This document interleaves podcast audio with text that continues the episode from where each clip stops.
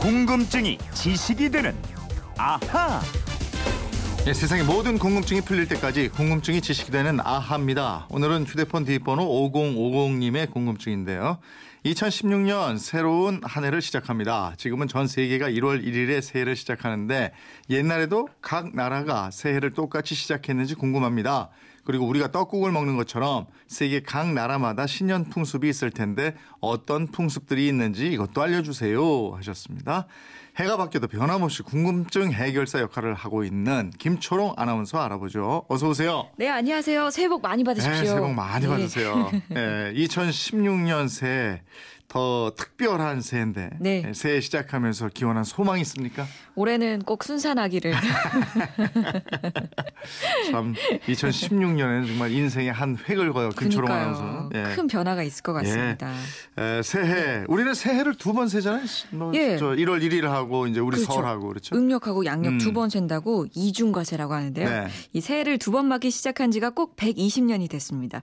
우리나라가 1896년에 양력을 처음으로 쓰기 시작했거든요. 맞아요. 예. 그럼 그 전에는 지금의 설날, 음력, 정월, 초하루가 새해 시작이었던 거잖아요. 그렇죠. 오랜 옛날부터 각 사회가 또 각 나라가 생활에서 중요한 출발점이 되는 한 해의 시작을 정해 놓았습니다. 다 똑같지 않았고요. 온대 기후 지역에서는 밤이 제일 길면서 동시에 해가 길어지기 시작하는 날 동지 또는 낮의 길이가 밤의 길이보다 길어지는 춘분 무렵에 한 해를 시작했습니다. 또 반면에 고대 이집트나 그리스에서는 해가 제일 길었다가 짧 아지기 시작하는 하지 무렵에 한 해를 시작했습니다. 그게 다 달랐네요. 그렇죠. 또 유대인들이 사용하는 유대 달력에서는 추분 무렵에 한 해를 시작했고요. 게르만족이나 뭐 게르만족하고 뿌리가 같은 이란처럼 뭐 농경 위주 사회에서는 보통 봄에 한 해를 시작했고 또 로마가 만든 첫 번째 달력도 지금의 3월 봄 무렵에 새해를 시작했습니다. 이게 자기 민족, 나라가 위치한 환경에 따라서 한 해가 달리 시작이 됐네요. 예. 1년이 한 해뿐만 아니라 하루도 마찬가지로 다 다르게 다양하게 시작했거든요. 네. 고대 이집트랑 인도에서는 하루의 시작을 동이틀 무렵으로 봤고요. 유대인, 무슬림, 중국인들은 해가 질 무렵을 하루의 시작으로 봤습니다. 음. 또 로마인들은 자정을 하루의 시작으로 여겼는데 이 자정이 해가 뜨는 시간하고 지는 시간의 중간이잖아요. 로마인들의 이 기준을 오늘날 전 세계가 표준으로 사용하고 있는 겁니다. 네. 그러다가 새해도 전 세계가 똑같이 시작하고 있는데 네. 옛날에도 한 해를 시작하는 게 특별했습니까? 그거는 세계 어디서나 특별하고 아주 중요했습니다. 옛날 사람들이 지금 우리가 알고 있는 것처럼 지구나 해, 달, 뭐 천체 운행이 규칙적으로 움직인다고 생각하지 않았다 그래요. 네. 그래서 해가 바뀔 때마다 일종의 주술적인 행위라고 해야 할까요? 이 새로운 한 해가 시작되는 걸 도와주는 의식이 필요했습니다. 음, 그럼 그 전통이 이어져서 지금도 묵은 해를 보내고 새해를 맞이하는 의식을 하고 이러는 예, 거군요. 그렇습니다. 또 새로 운 시작하려면 일단 마무리가 있어야 하잖아요. 또 새해가 시작되기 전에 혼란스러운 문제나 허물 이런 거 다 털어버리려고 했는데 그러기 위해서는 각 나라마다 낮이 밤을 쫓아내는 것처럼 새해가 묵은 해를 쫓아내는 의식을 가졌던 겁니다. 네. 그래서 우리 조상들도 설날을 최대의 명절로 삼고 이랬던 거네요. 네, 차례도 지내고 우더들께 세배도 하고 떡국도 먹죠. 떡국은 첨세병이라고 하는데 나이를 한 살 더 먹는 떡이란 뜻이고 이 무병장수랑 재산이 가래떡처럼 쭉쭉 늘어나게 소망을 담은 겁니다.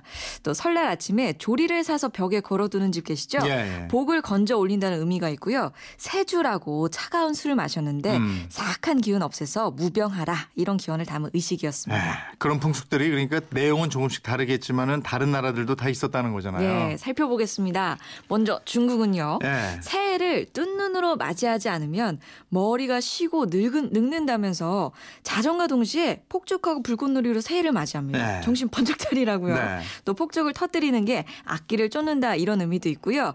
또 새해 첫날 대문에 복복자 있죠. 네. 그거를 거꾸로 뒤집어서 붙여요. 음. 그 이유가 중국에서는 거꾸로 도자라는 뜻의 단어를 다오라고 하는데 네. 도착할 도자, 다오랑 발음이 같아요. 네. 그러니까 복자를 거꾸로 해서 우리 집 대문에 딱 붙이면서 음. 복이 들어오라 이런 의미로 붙입니다. 아니 또 중국인들은 새해 소망을 만두 속에 재료로 넣기도 하고 이러잖아요. 예, 예. 만두 속에 동전을 넣으면 네. 재물운이 있고요. 네. 사탕이 있으면은 가족운이 있고 국수를 넣으면은 장수운이 찾아온다고 믿으면서 만두로 다양한 행운을 빌고 있습니다. 음. 또 일본으로 가볼까요? 일본에서는 설날을 오쇼가치라는 행사를 하는데 이 온 가족이 모여서 술하고 음식을 먹고 신사 참배를 합니다. 네. 그 신년 장식물로 소나무나 대나무를 자르고 새끼줄로 다발을 묶어갖고 집이나 상점, 빌딩 등에 딱 세워두고 그 새해를 맞이하기 전날 무병장수를 기원하면서 도시코시 소바라고 메밀국수를 먹습니다. 네. 그러니까 설날에는 우리처럼 일본식 떡국을 먹습니다. 음. 서양에서는 어때요? 새맞이 풍습이 별다른 예. 게 있나요? 그 합리주의를 내세우는 서양 오랜 전통 풍습을 지키고 있습니다. 프랑스는 해가 바뀌기 전에 집에 술이 남아 있으면 안 된대요. 어, 그래요? 그 모두 다 마셔버린대요. 오. 그 술이 남아 있으면 네. 새해 일이 잘 안 풀린다는 말이 있답니다. 어, 이 주당들은 또 이거 이용해서 많이 마시겠네. 그러게요. 예. 또 그리스에서는 새해 음식으로 카스테라랑 좀 비슷한데 바실로 피타라는 케이크를 먹고요. 아. 이 바실로 피타를 만들 때 일부러 뭐 동전이라든지 작은 장식물을 집어넣고 어. 요거 들어있는 케이크 조각 먹은 사람 1년 동안 행운을 갖는다고 믿는데요. 뭐 이거 희한하게 중국 풍속하고 비슷하네요. 좀 비슷하죠? 예. 또 미국 특히 남서부 지방에서는 새해 첫날 호핑존이라는 음식을 먹습니다. 뭐 검은 콩, 쌀, 고기, 베이컨, 푸른 채소 이런 걸 넣고 끓여서 만든 음식인데 이걸 먹으면서 불을 기원하고요. 검은 콩은 동전을 뜻하고 네. 또 푸른 채소는 지폐랑 색깔이 비슷하다 그래서 이것도 금전운을 뜻한다 그래요. 아, 우리가 만 원짜리를 배춧잎이라고 하는 거하고 비슷하네요. 그러게요. 네. 또 스페인하고 멕시코에서는 그 새해가 딱 될 때 새해 종을 딱 치는데 12번 친데요. 그거 맞춰갖고 12알의 포도를 먹는 풍습이 있습니다. 음. 그 새해 12달을 무사히 탈 없이 넘기기를 위해서고요. 브라질에서는 새해 0시가 된 순간 모두 흰 옷으로 갈아입고 파티를 시작해서 해가 뜰 때까지 즐깁니다. 그러다가 바다를 찾아가서 자기가 준비한 꽃을 확 던지고 아군을 날려버린다 그래요. 아, 그렇군요.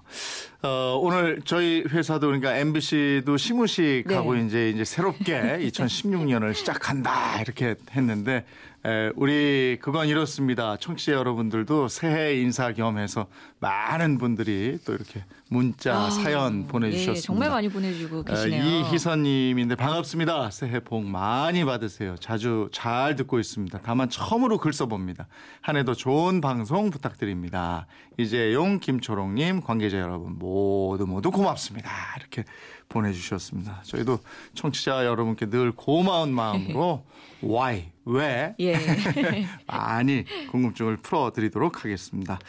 어, 5050님 궁금증 풀리셨죠? 선물 보내드리겠고요. 이분 저는 궁금증 호기심 생길 때 어떻게 하면 됩니까? 네, 그건 이렇습니다. 인터넷 게시판이나 MBC 미니 휴대폰 문자 샵 8001번으로 문자 보내주시면 됩니다. 짧은 건 50원, 긴 건 100원의 이용료 있습니다. 여러분의 호기심, 궁금증 많이 보내주십시오. 네, 궁금증이 지식이 되는 아하 김초롱 아나운서였습니다. 고맙습니다. 고맙습니다.